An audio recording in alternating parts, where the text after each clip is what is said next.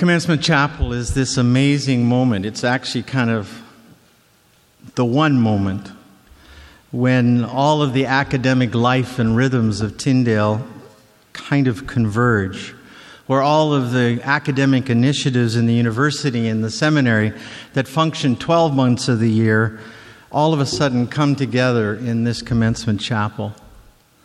In the spring and into the summer, new doctoral students joined others in the Doctor of Ministry program. In the, uh, the new education first year cohort have been on campus since August, joining the second year cohort that ends its educational journey in November. Some students began their university and their seminary life during summer school. And now new students have arrived on campus on the first day of September, some in residence, some commuting. But probably the only problem with this commencement chapel is that it misses all the students that are taking classes in the evenings and on weekends and online. Did you know, for instance, that 400 students this semester are registered in online courses? We can always tell those that have recently arrived to the returning students. The vets are the ones that know how to get around, and the other ones are the ones that look like deer in a headlight as they're trying to figure out why the second floor is 400 and the basement is 200 and where is the library which is supposed to be on the second level but is actually in 200 and not on the second floor. Have any of you had that problem? Yeah. I, I guarantee you that you will work it out eventually. For you who are new, we need to tell you that you've come to a place that has a long history. And don't let the construction out in the front fool you. This place has 127 years of history of a time when Hudson Taylor, the great China missionary, came to Toronto in the 18, late 1800s and he preached in churches and all of a sudden birthed by a Baptist, a Methodist, an Anglican, and a Presbyterian Toronto, College, Toronto Bible College with the sole kind of understanding to create a missionary force that would go overseas over 115 years of history as a Bible college and a seminary. And then something changed. We began to realize that mission was everywhere. There was a discovery, or maybe it would be better to say that there was a rediscovery, that living a faithful life as followers of Jesus meant taking seriously your vocational call wherever you are. In 2003, a university was born a legislation from the provincial government gave us the right to offer undergraduate university education. An independent university, privately funded, publicly accountable, and the largest graduate school of theology in Canada on Bayview near Steeles was born.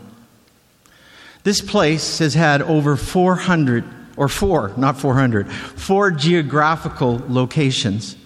It's even it had even more name changes.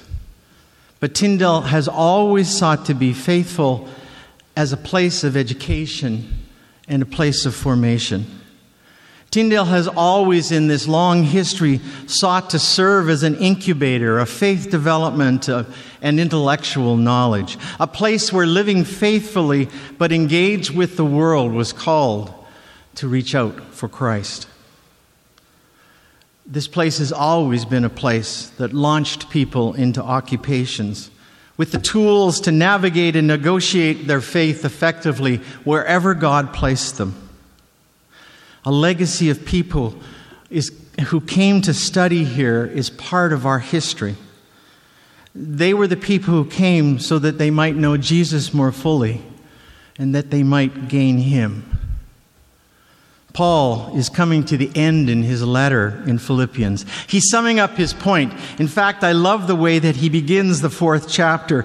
It shows the special place and the intimate feelings that Paul feels for the Philippians. I don't know why.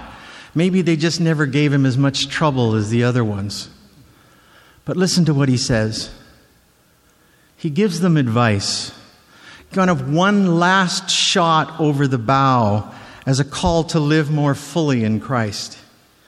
He's doing so after, if you look at the context, after this marvelous statement of faithful living at the end of chapter 3. He says this I consider everything loss compared to the surpassing greatness of knowing Christ Jesus my Lord, for whose sake I have lost all things.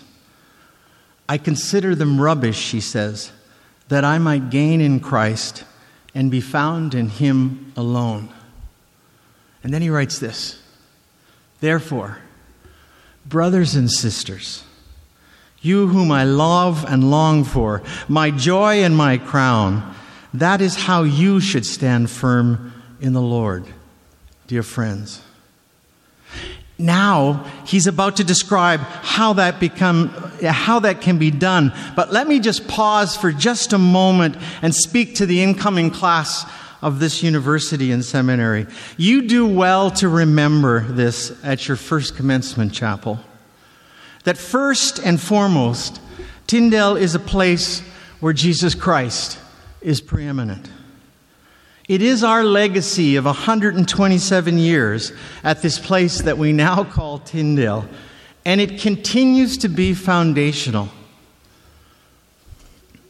Even our namesake the name chosen in the 2000s to embody who, are, who we are, is an example of what that is like. Our namesake is William Tyndale. He showed us the way. He was a man of great intellect, able to speak seven languages with an adept proficiency in ancient Hebrew and Greek.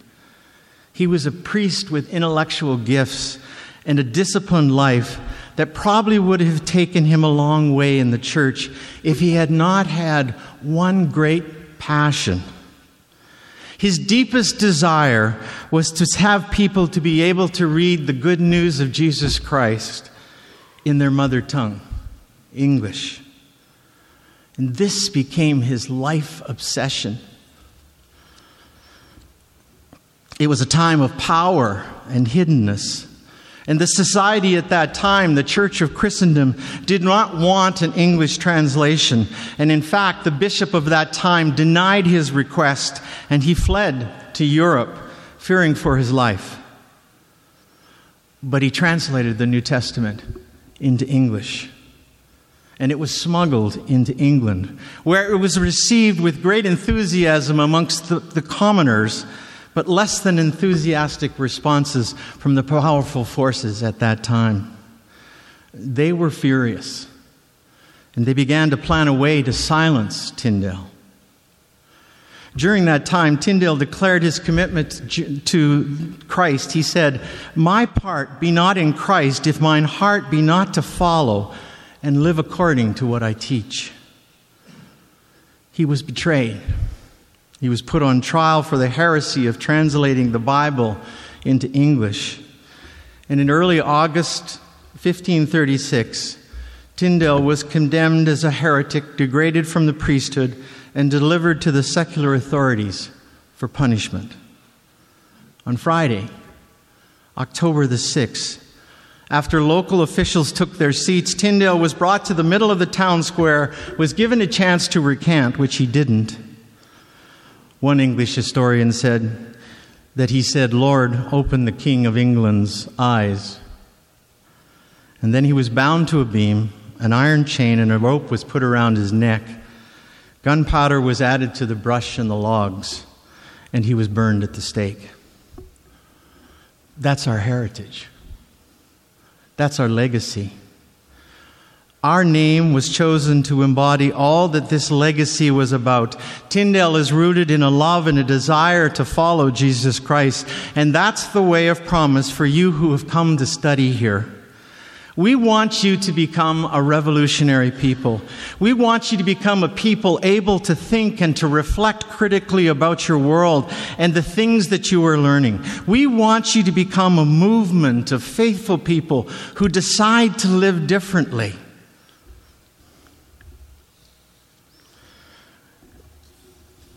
I lost my page. I found it. We want you to be a people in a world which seek too often to live only for themselves and instead live for others. No matter what your occupation is, we will expect you as graduates to live as a particular people, a followers of Jesus Christ, and a peculiar people, slightly out of step with the society in which God has placed us. And if you are a person who has come to Tyndale, even just attracted by this faith component, or at least willing to live within its commitments, we want you to be intrigued by the way it is lived out in the lives of our staff and our faculty and our students. Paul is pointing to this particularity. He's pointing to this peculiar nature of who we are in the passage that was read this morning. They appear to be a ragtag collection of thoughts of a motley crew of Christians in Philippi, but we view them that way at our peril. They are, in fact, disciplines, a rule of life that we are called to. Listen to this Rejoice in the Lord always. I will say it again. Rejoice. Let your gentleness be evident to all. The Lord is near.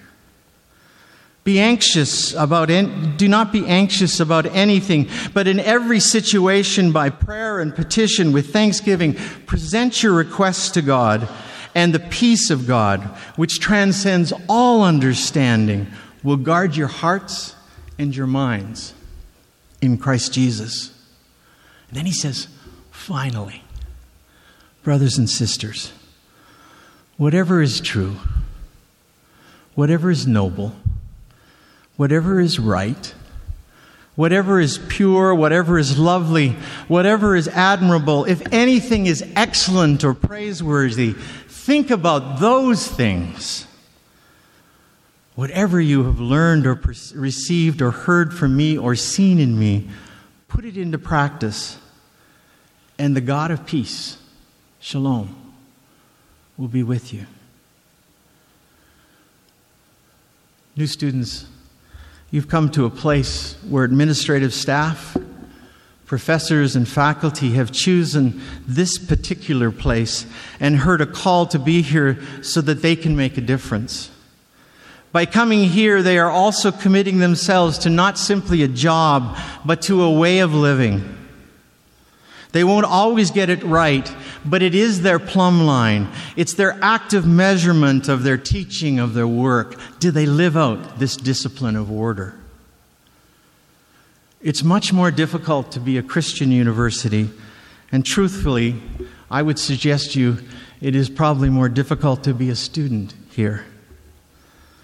The simple fact is that by coming here, it is no longer simply about you just getting an education.